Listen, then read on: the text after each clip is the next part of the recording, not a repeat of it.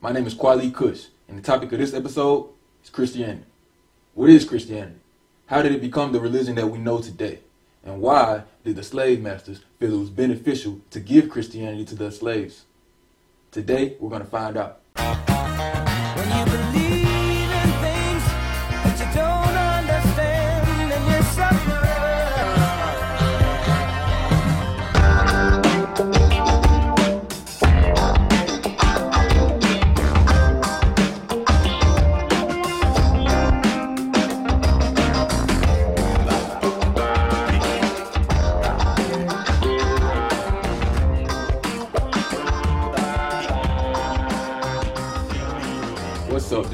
This your boy Quali Kush from QualiKush.com. And today on New Thugs, we're talking about Christianity. The first thing you need to understand when researching Christianity is that the Bible itself is not one book, but 66 books that are compiled together. And each of these books was written at different times, most of them by different people. Some of them were written hundreds of years apart.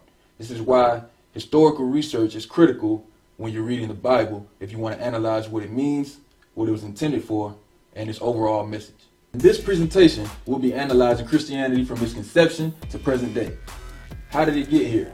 Was it God given or man made? If Christianity was God given, we would expect it to come from revelation. But if it's man made, then we should be able to find historical tales in the scriptures that give away the earlier belief systems that it came from. All the data that I've researched and all my sources are listed below. So if you want to fact check this information, which I encourage you to do, please check in the video description for the sources below. So, how did Christianity become the religion that we know today? Well, the first thing that we have to understand is that the Old Testament is the Jewish Bible. Later on, Christian writers added on the New Testament and compiled them with the Old Testament and made the Bible. But the Old Testament alone is the Jewish Bible. This is a prerequisite that you have to understand if you want to understand how Christianity evolved. So take a look at these stages. Each one of these stages was influenced by readily identifiable historical forces. And we'll be pointing out each one of these forces and how they influence the religion as we go along. And don't worry, I will define all of these terms for you. So if you don't know what one of these words means or understand what it says, don't worry about it. I got you. We're going to explain it as we go along.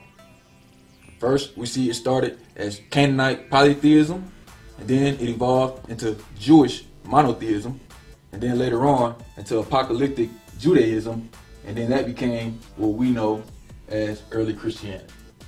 So Canaanite polytheism, after the Assyrian and Babylonian conquest, becomes Jewish monotheism, and then after the Persian Zoroastrian influence, it becomes apocalyptic Judaism, and then after the Greco-Roman and Egyptian influence, it becomes what we know as early Christianity. So let's dissect these influences and break each one of them down step by step. So how did the Christian belief system change from polytheism to monotheism? Well, polytheism is the belief in multiple gods, and monotheism is the belief in one single God. Canaanite polytheism.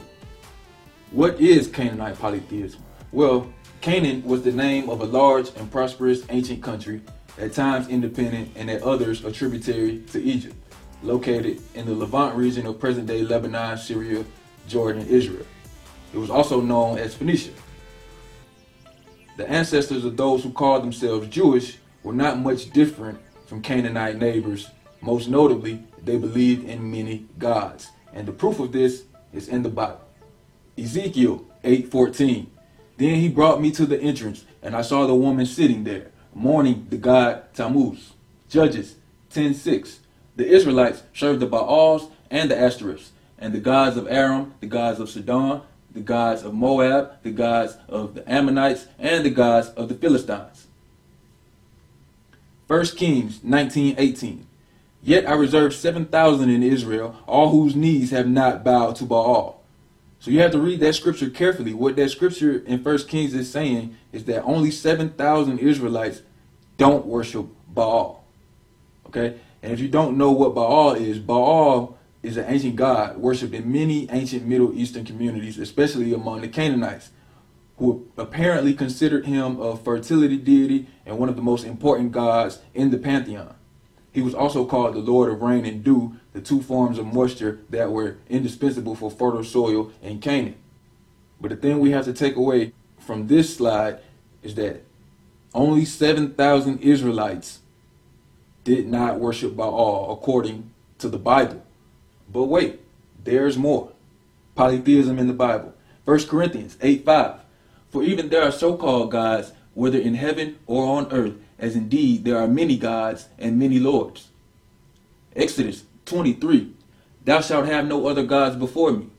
Joshua 24 2.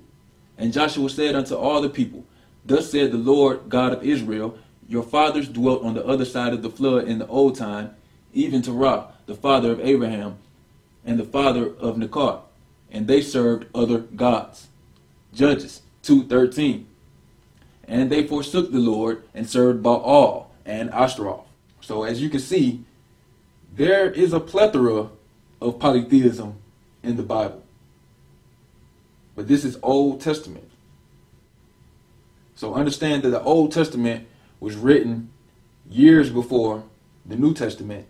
The first book of the New Testament wasn't written until about 70 AD at the earliest. It might have been even later than that.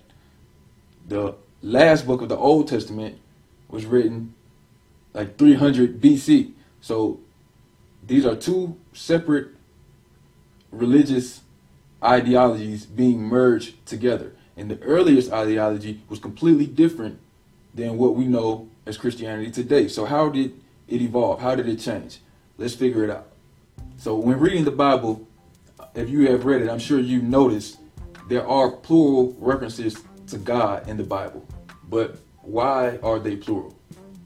For example, in Genesis 1:26, we read, "Then God said, Let us make man in our image after our likeness." Genesis 3:22 adds, "Behold, the man has become like one of us in knowing good and evil." Why does God refer to himself as us? There's also a grammatical reason that could most naturally explain God's reference to himself as us in Hebrew. There is a feature called the plural of majesty. The plural of majesty was used when a ruler or a king spoke of himself in the plural form in reference to his greatness. Instead of speaking of my rule, a king might speak of our rule over the land, even if he was speaking only of himself. This was common in ancient times. Many Hebrew scholars believe that this is the most appropriate understanding of these verses. God, in his greatness, refers to himself as us, as other rulers did during that time. If this be the case, it proves that the book of Genesis is written solely by humans with no revelation from a God, as God has no reason to have the same grammatical habits of humans during the time. Christians sometimes claim that this is the Trinity talking to himself. That's funny. If either common Christian explanation were the case, you would expect the pattern to continue throughout the Old Testament, but it doesn't. It only happens in some of the most earliest writings of the Old Testament. Do they refer to God in the plural form? We know from the Ugaritic text that it was common amongst religions from time to time to have a chief god that was supposedly in charge of a council of lesser gods. A much more plausible explanation is that the plural references in Genesis are remnants of those older polytheistic beliefs, seeing as how they were written around the same time as those beliefs were prevalent among the community. Let's keep it going. Even more plural references to God in the Bible. Psalms 89, verse 5 through 10. The heavens praise your wonders, Lord, your faithfulness too, in the assembly of the holy ones. For who in the skies above can compare with the Lord? Who is like the Lord among the heavenly beings? In the council of the holy ones, God El is greatly feared. He is more awesome than all who surround him. Now that is, is a nail in the coffin right there. And it becomes even more apparent in other scriptures as well. But let's stick with this one for now. Who are these holy ones in the skies that the Bible refers to? Are they talking about angels? Well, in the Hebrew translation, we don't see the Hebrew word for angels, which is malak. Also, an all powerful God doesn't need helpers if he's all powerful. Again, it is much more plausible that these passages are remnants of earlier traditions which consisted of divine counsel, like the Canaanite gods, which had divine counsels in them. There are other verses which contradict these verses in favor of monotheism, but there are in the very few. These remnants prove that there was a polytheistic belief among the early culture that later editors to the text have skewed towards monotheism, but did not erase the traces completely. Now, as you can see, I've highlighted the word El on this slide. The reason for this is because there is a translation in Hebrew for El. So El was known as the supreme god of the Canaanites in the mythology of the ancient Near East. And he was the father of gods, including Baal and men, and the creator deity. He is sometimes depicted as a bull and known for his tremendous power and strength. Genesis 17:1. When Abram was 99 years old, the Lord appeared to him and said, I am God Almighty. The Hebrew translation for that is El Shaddai. Walk before me and be blameless. The whole land of Canaan, where you are now an alien, I will give you everlasting possession to you and your descendants after you. I will be their God. Let's go to Genesis 28 3. It says, May God Almighty, in Hebrew translation is El Shaddai, bless you. Genesis 48 3. God Almighty, El Shaddai, appeared to me. So notice in the English version, it has been changed to God Almighty. But in the original text, it was written as El Shaddai. What is El Shaddai?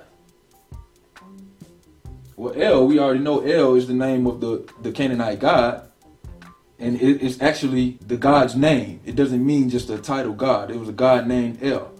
And Shaddai is Hebrew for Almighty. So it means El Almighty. The God El Almighty, not just a God. Somehow along the way, um, Christian writers have perverted the word El to mean a title of a God, but it was originally the name, and you can look this up. It was the name of the Canaanite god El. So let's break down this word a little further. El.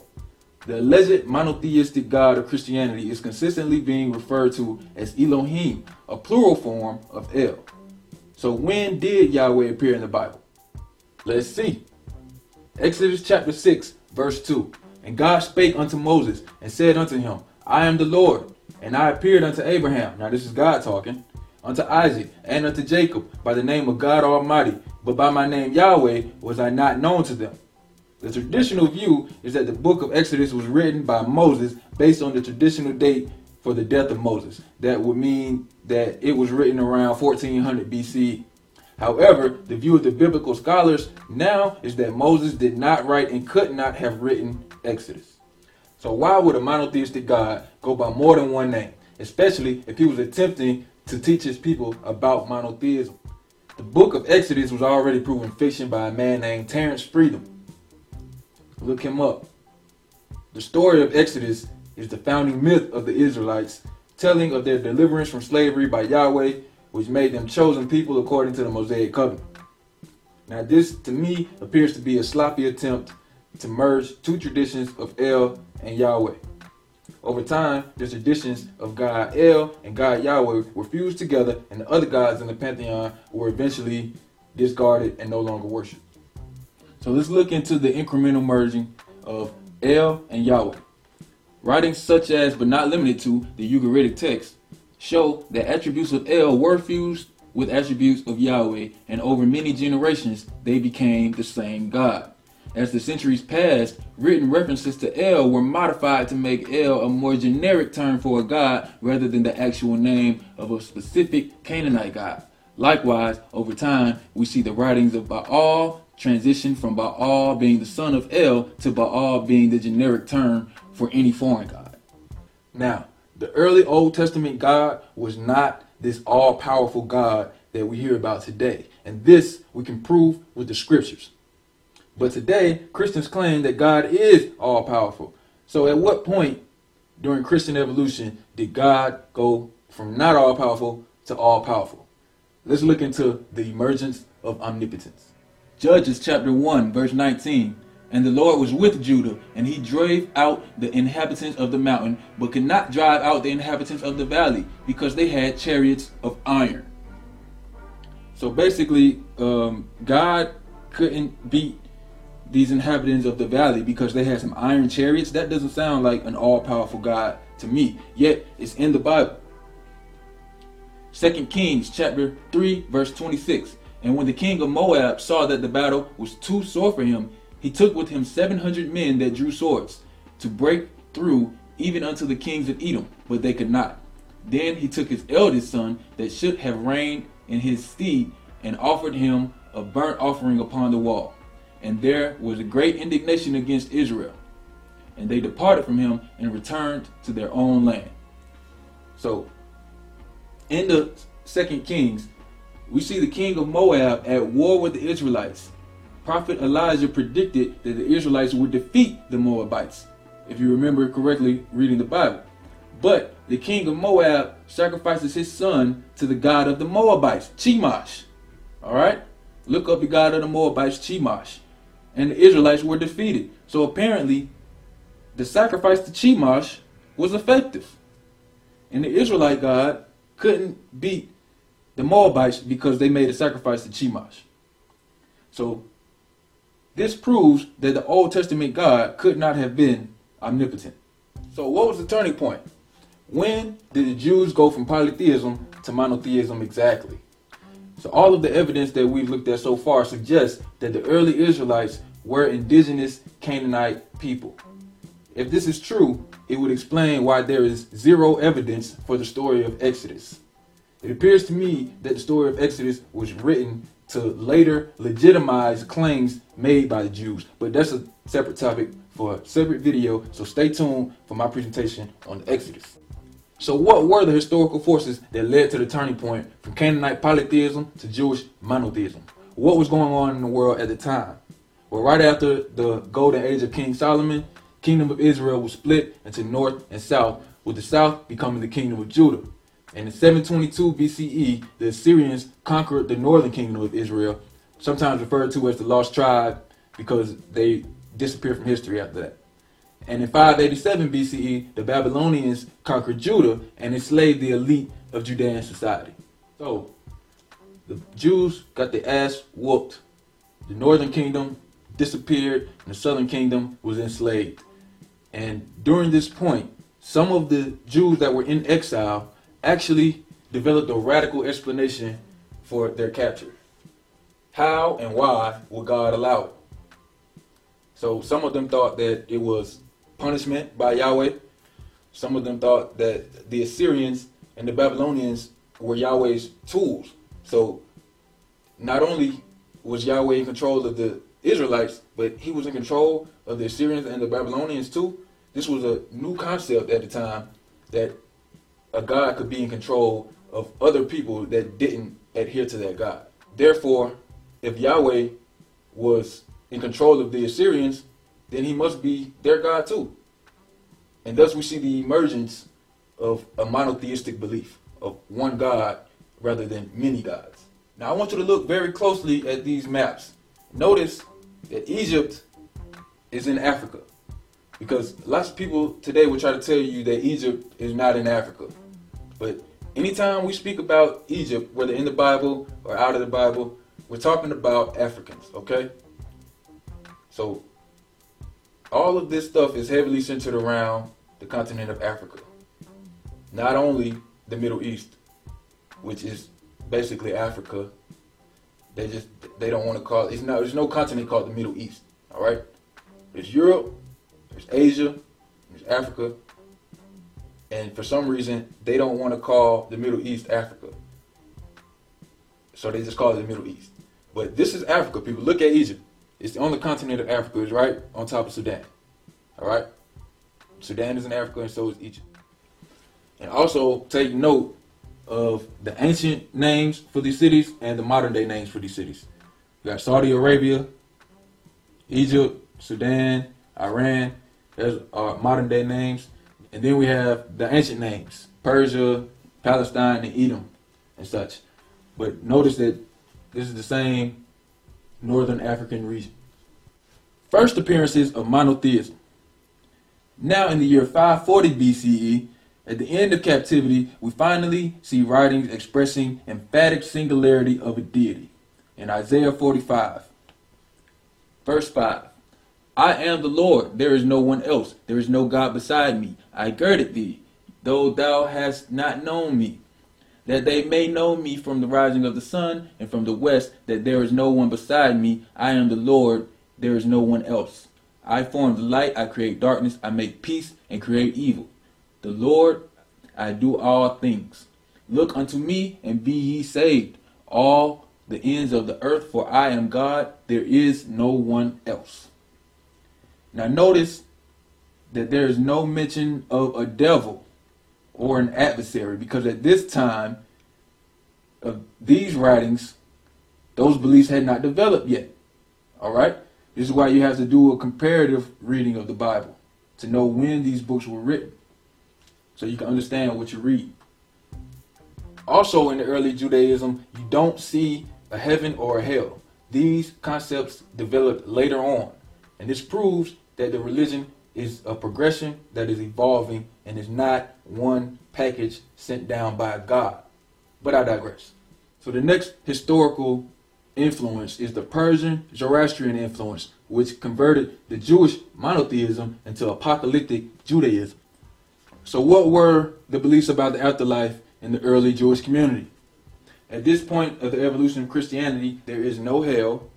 There was a belief in the Sheol, a world underneath the earth where disembodied dead souls went. It was believed that all people went to Sheol after death. In Job chapter 7, verse 9, we see as the cloud fades and vanishes, so he who goes down to Sheol does not come up. Heaven was not then believed to be a destination in the afterlife, but was merely a place where God lived. And we see this in 1 Kings chapter 8, verse 30. Hear the supplication of your servant and of your people Israel when they pray toward this place. Hear from heaven, your dwelling place, and when you hear, forgive. So they had a concept of heaven, but it wasn't a place that you go. It was just, just where God lived.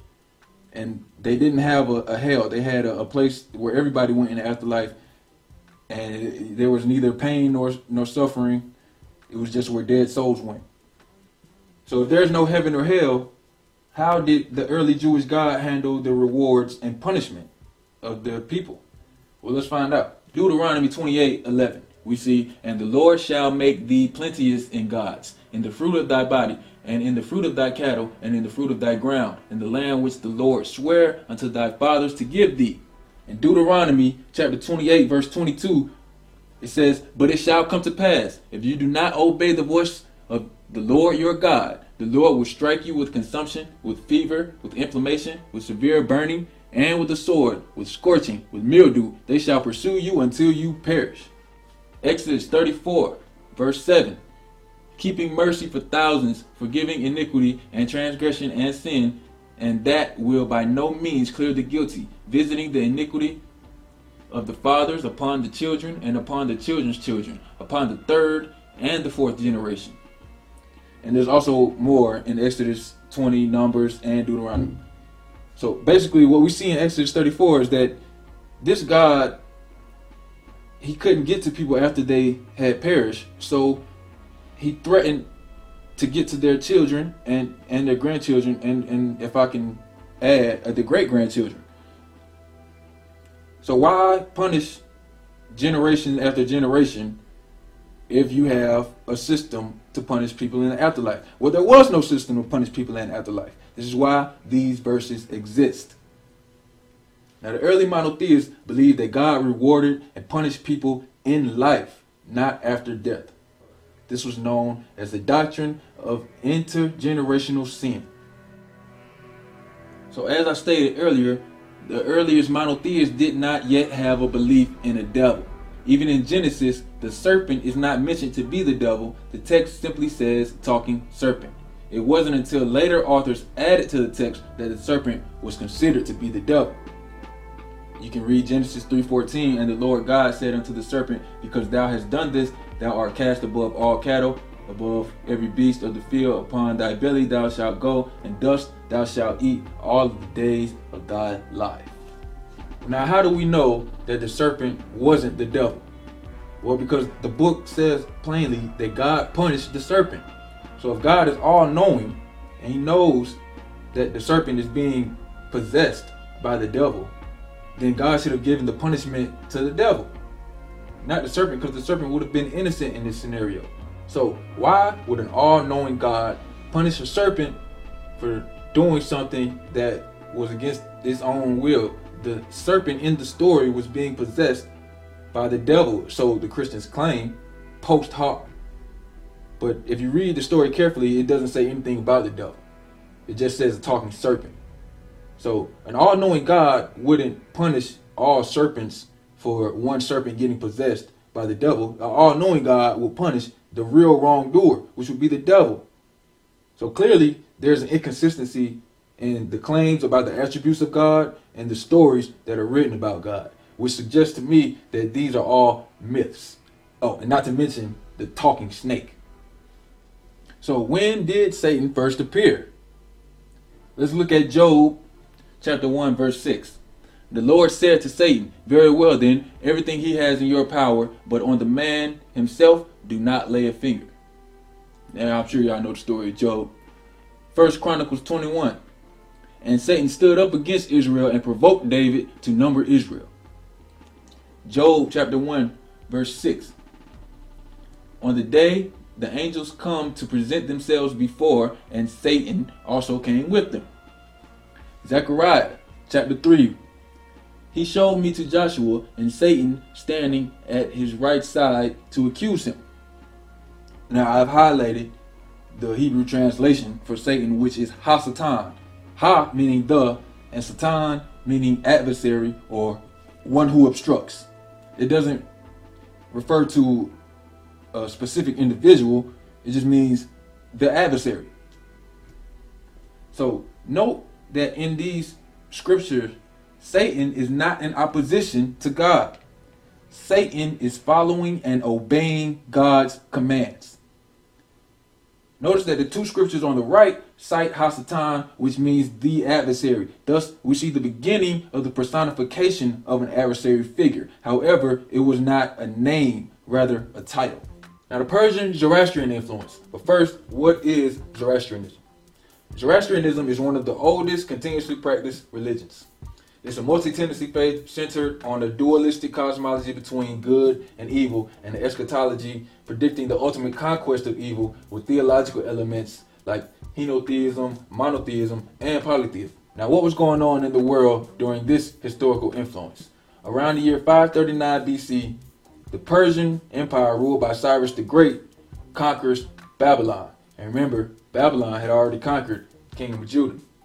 So now they're being conquered. The Babylonians are being conquered by Cyrus the Great. And Cyrus the Great had a habit of freeing the slaves of the places that he would uh, conquer. So he let the Jews go and even gave them financial assistance, helped them out, say, hey, y'all go over here, y'all do y'all thing. So for the next 200 years, Judah was a colony of Persia.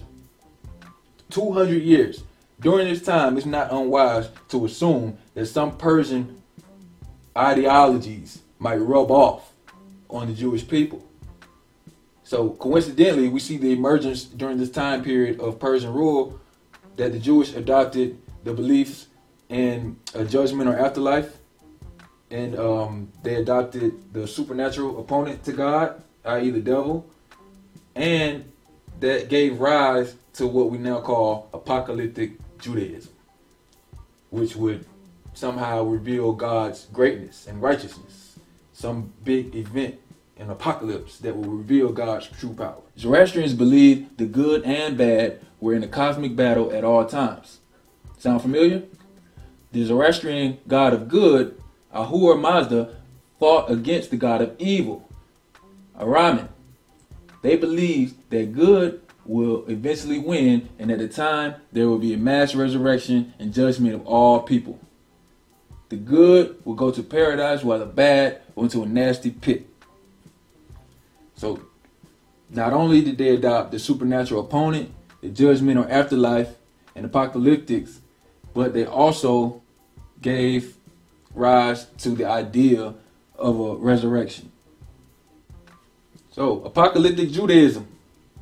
We now see the emergence of apocalyptic writings in scriptures only centuries after the Persians conquered Babylon, which held the Jews. 1 Corinthians 7, verse 29. Time is short. This world is in its present form is passing away. Mark 15. The time has come. The kingdom of God has come near. Repent and believe the good news. Jesus. Yeah, Jesus said that.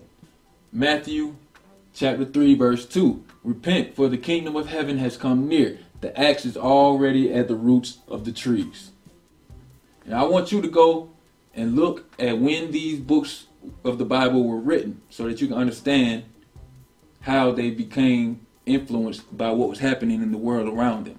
But let's keep on going because now we get into the nitty gritty, the juicy, the Greco Roman and Egyptian influences. When apocalyptic Judaism transitioned into early Christianity as we know it today.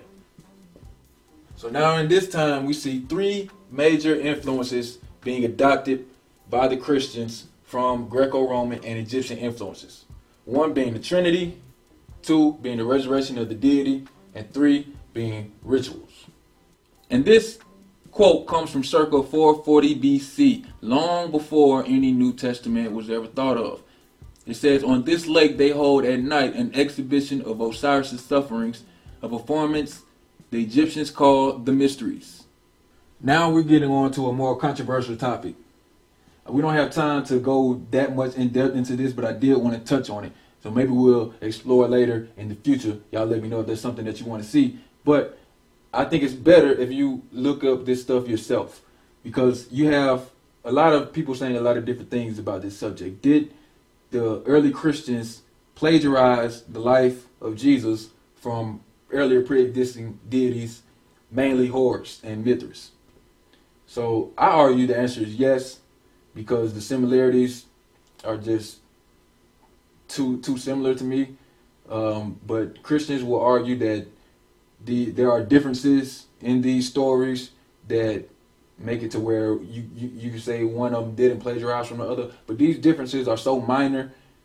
I mean, it's, it's simple stuff like the, the virgin birth versus the miraculous birth. They say, oh, he didn't copy that because Jesus was born of a virgin and Horus was born from a miracle. What? That's minor to me, you know. And, and in the Bible, it's a staff, and in the Book of the Dead, it's a pole. So that's plagiarism to me. But they say it's, since it's not identical, they didn't copy it. But I'm gonna leave that up to you, the viewer, to decide. So make sure you look into the Horus and Jesus relationship and similarities between the two. So what else did the Christians get from the Egyptians? The Holy Trinity wasn't introduced until about 3 CE by an African Christian in Carthage by the name of Tertullian. Carthage was a colony of Rome during this time. And if you remember from before, Rome is also becoming heavily Christianized. So they're expanding their empire and they're spreading their religion. And where are they spreading it to? Northern Africa, Carthage, which is right next door to Egypt. So this guy, Tertullian, who is sandwiched right in between Egypt and Rome. Rome, heavily Christian. Egypt has a concept of a trinity. And this guy invents the trinity. People say they didn't get that from the Egyptians. I say open and shut case, Johnson. Now, the ancient Egyptians did have a Holy Trinity concept, but it was the Father, the Mother, and the child. And when Tertullian got a hold of this concept, he perverted it and changed it into Father, Son, and Holy Ghost. So, why would they remove the mother and replace her with a ghost? I'll tell you why. Because they were chauvinists. All right. And they couldn't conceive of what they considered to be a lowly woman as being equal to Yahweh. So they just removed her and replaced her with God because they're making this thing up as they go along. Okay? Now, instead of father, mother, and child, they got two men and a fucking ghost. What do we know about ancient Rome? Ancient Rome was a patriarchal society where men held authority in private as well as public life. They had positions of power in politics, administration, and military. The men in ancient Rome were also the head of the family and enjoyed virtually unlimited powers over their wives. So basically, the Romans were chauvinists. They were chauvinists. They didn't like women like that. All right? So they took the mother and replaced her with a fucking ghost.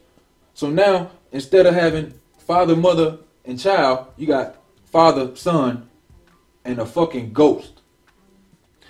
So what else was going on during the first century? We see more acculturation of the continent of Africa. Serapis and Isis are gaining in popularity, and within Egypt, the Roman invaders began to represent themselves as pharaohs. So you have foreigners on the throne pretending to be Egyptians. Now, the first Egyptians didn't recognize them as, as pharaohs, and they didn't like this. So they would go around destroying monuments and statues. That's why you see a lot of Egyptian statues with their noses removed because the nose was the dead giveaway that this is not you. This is an African and you're a Roman. So they wanted to be pharaohs, so they basically acculturated the Egyptian culture. They stole their culture, is what I'm saying. And also, while they invaded Egypt, they didn't change much about the culture other than the things that they wanted to change. So it seemed like they had a certain amount of admiration for the Egyptian culture because they kept a lot of things the same, which wasn't common when you invade a land, usually change everything. But they kept a lot of stuff and they just changed like dresses and hairstyles and stuff. And over time, Greek and Egyptian cultures merged together. And also within the first century, we see the rise of Christianity within Egypt and a large Jewish community in the city of Alexandria. So at this point, we have the Holy Trinity, have popular Egyptian gods that are even popular in the Roman kingdom, and then we have Romans that admire the people that they invaded. Add these three components together, and we have a motive to alter the scriptural interpretations so that the Egyptians will be more accepting of their Roman pharaohs that had conquered them.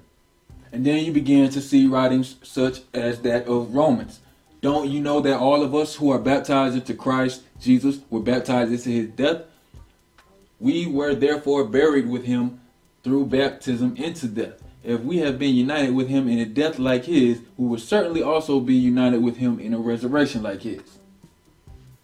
Now, Paul, or whoever the writer of Romans was, now uses Zoroastrian concepts of taking part in the triumph of God through a ritual. This was not part of the Jewish religion prior. Paul began reinterpreting the Jewish scriptures. So Paul's interpretation was that Jesus had to be sacrificed because he had to atone for mankind. Well, why did he have to atone for mankind? Because humans were incapable of following the law that Moses had read to them. Well, why were humans incapable of following the law? Because Adam and Eve committed the original sin. Now, understand that this concept that sounds very familiar to you, I'm sure, is a post interpretation. It wasn't the original meaning of the scripture. This is Paul's post interpretation of the scriptures after the Greco Egyptian influences. So Paul basically rewrote the Bible. He, he basically told all the Jews that had been reading these books for 1400 years that they didn't know what the fuck they was reading. They wrong, and this is what it really means. He just changed the meaning of it. So let's analyze Paul's interpretations and see if they hold up. Paul said that Adam and Eve's original sin cursed mankind. Well, if Yahweh knew about original sin polluting mankind, then he would have known not to spare Noah. So Noah and his family must have had original sin since the claim is original sin exists today. They they must have had it. So if God is all powerful, he could have just flooded everybody, killed everybody, and created mankind again without original sin. But he didn't do this. So obviously, God must not have known about this original sin. What God is all knowing. So how could they have had original sin and God not know about it? His next interpretation says that humans are incapable of obeying the law given to Moses. Now, this is refuted by Deuteronomy chapter 30, verse 11, as Moses spoke on behalf of God, saying, Now, what am I commanding of you? Today is not too difficult for you or beyond your reach. The word is very near for you, it is in your mouth and heart, so you may obey it. Paul rewrites this in Romans chapter 10 saying the word is near you. It is in your mouth and heart. That is the message concerning faith that we proclaim. Now, notice how Paul omits the part about being capable of following the law. He also said that Jesus was sacrificed to pay atonement for mankind. But this is refuted by 2 Chronicles chapter 7 verse 14. If my people pray and seek my face and turn from their wicked ways, then I will forgive their sin. Also in Psalm chapter 51 verse 16, you do not delight in sacrifice or I will bring it. You do not take pleasure in burnt offerings. Long before Jesus, the Israelites had multiple routes for atonement from God, mainly being prayer and repentance, but not solely sacrifice. But the new version of Christianity needed sacrifice to be the only way for atonement. Why? Because they needed people to believe in Jesus. If you didn't need Jesus, you didn't need the religion. They needed you to need the religion. Now remember, Paul was preaching to Gentiles, Gentiles who were not Jews, thus weren't vast enough to know that Paul was contradicting the early Jewish scriptures. Paul rewrote scriptures in a way that mirrored the religions that he was trying to proselytize to. Now, this, I argue, is why most Jews today will get very upset if you call them Christians, and most Christians today don't consider themselves Jewish because the Old Testament and the New Testament are actually two very different ideologies. And if you want proof of this claim, you can read the book The Golden Stool. I posted a free copy on my website, qualitykush.com. This book says, quote, the other method tries to graft our higher civilization on the soundly rooted native stock, bringing out the best of what is in the native tradition and molding it into a form consonant with our modern ideas and higher standards. I also posted a link in the description so you don't have to look far. Just look in the video description and I'll take you right to this page where you can read this book for yourself. Now, in 70 CE, we see the destruction of Jerusalem. So, why is this significant? After Jerusalem was destroyed, the Romans were free to thwart the scriptures to their pleasing. It's clear that in the book of Acts, Paul and James were in vehement disagreement about Jesus. James said, You must be a Jew in order to be a Christian. Paul says, No, you must only be baptized in order to be a Christian. So if Jesus actually lived, he would have died around 30 CE, 40 years before the fall of Jerusalem. The first gospel wasn't written about Jesus until 15 years after the fall of Jerusalem. Christianity was now something completely separate from Judaism and poised perfectly for spreading to a non Jewish community with its openness to all and promises of afterlife. The Romans then began spreading Christianity throughout their entire empire. And then we have the appearance of Jesus. Now, the first gospel about Jesus was written around the year 70 CE. And they attributed to Mark, but Mark was not the person who wrote this. They don't know who actually wrote it. They just attribute it to Mark. So as you see in these scriptures, there is no mention of a nativity scene, no wise men, no virgin birth, nothing. Jesus doesn't become divine in Mark until he gets baptized. All right? So Mark was the first of the four gospels to be written. Jesus appears in Mark as an adult. There's no record of his childhood or birth. Mark chapter 3 verse 21 suggests that people thought Jesus was a crazy person when he preached. If the nativity story actually happened, why would people think Jesus was crazy? They would have expected him to be a little different if he had a real miraculous birth. Now, Jesus is baptized by John the Baptist. Well, why would he need to be baptized if he was already divine? As Jesus is baptized, he, quote, saw heaven being torn open and the Spirit descending upon him. Now, this quote implies that if the Spirit descended upon him, that it wasn't already there. So Jesus doesn't become divine until his baptism. This is known as adoptionism. Now we have Matthew and Luke that was written somewhere around the year 90. the first writings to claim the virgin birth of Jesus, and Jesus is seen as divine from birth. There is no mention of a prior existence of Jesus. So they contradict Mark.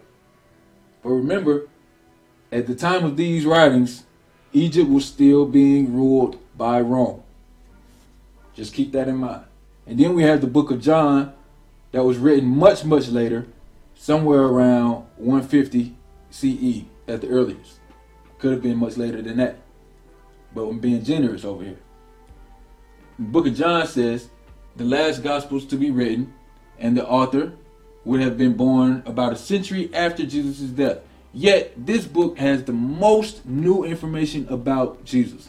It's the farthest from the life of Jesus, but has the most information about Jesus. Jesus in John is seen as divine throughout. Jesus is not baptized nor tested by temptation in the desert in the book of John. I argue that's because John was uh, making shit up. Now you should be able to see how the modern Christian religion was created from a combination of earlier pre-existing religions coupled with Judaism. We have the Assyrian conquest that provided monotheism, the Persian Zoroastrian conquest that provided the devil and the afterlife, and we have the Greco-Roman Egyptian influence that provided the Trinity and the union with God. Now take a look at this map of the early Roman Empire in the first century when Christianity was beginning to spread and the Roman Empire was at its peak. Where are they colonizing? In all the places that are today heavily Christian. So, again, if Christianity was God given, we would expect it to be given by God. But if it was man made, we would expect it to be given to us by man. From the looks of this, looks like Christianity was not only given to us by man, it was perverted by man, changed by man, reinterpreted, rewritten, and given to the African slaves as a means of control. So I hope you learned something today. If not, I hope you can teach me something. If you disagree with any of the information I provided, please leave a detailed comment and I'll be sure to get right back with you as soon as possible because I want to get down to the truth of the matter. If you want to check any of my sources, here they go. You can check both my book sources and two internet sources that I use for this presentation and let me know anything that you think is fraudulent or incorrect so that I can go back and correct it. Make sure you hit that subscribe button, hit that like button, and go to that website, qualitykush.com, and subscribe to that blog too. This has been an episode of New Thugs. My name is Quali Kush, and I'll see you next time.